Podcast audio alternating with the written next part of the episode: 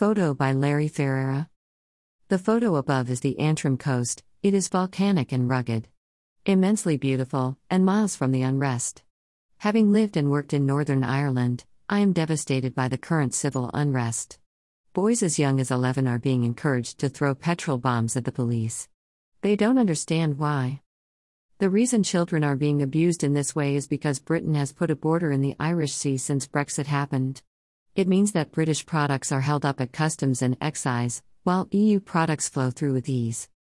The Unionists, those who want unity with Britain, are angry. They feel they have been sold a packet of lies.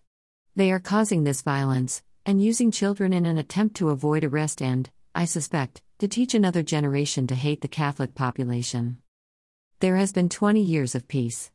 After a 40 year period of intense violence and bloodshed, murders in secret, the disappeared, the bomb blasts, the gunfire, the petrol bombs, all ended. Neither side had moral victory or high ground. Both sides were full of hate and bitterness. Peace came after years of talks, talks before there were actual talks. John Major paved a way together with John Hume and others. Some want to claim it, but the real work was done by those who won the Nobel Peace Prize. Now it is in jeopardy because of an oversight, quite knowingly, about where the border with the EU should be. It cannot be on the island of Ireland as that is what the conflict was all about. The Irish Sea is not a better option. Historically, there has always been travel between the Republic of Ireland and the North. This resumed with the Good Friday Agreement. People cross it daily to do shopping, carry out business contracts, and so much more.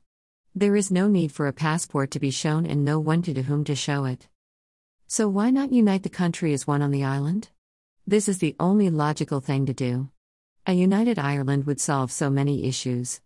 Of course, the Unionists would react. But, with time, everything would settle down.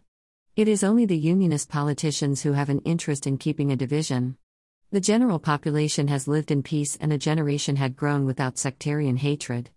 When I worked in bridging the two communities, all the school kids wanted peace, wanted no hatred. Any team sport in Ireland does not ask what faith its members are. No youth club asks for a declaration of faith. It isn't hard. It is simply reverting to what once was. I am for a united Ireland. I love the whole country. It is stunningly beautiful. I married it and fell in love. My daughter is German and Irish. Published in Grab a Slice with title Northern Ireland's Unrest.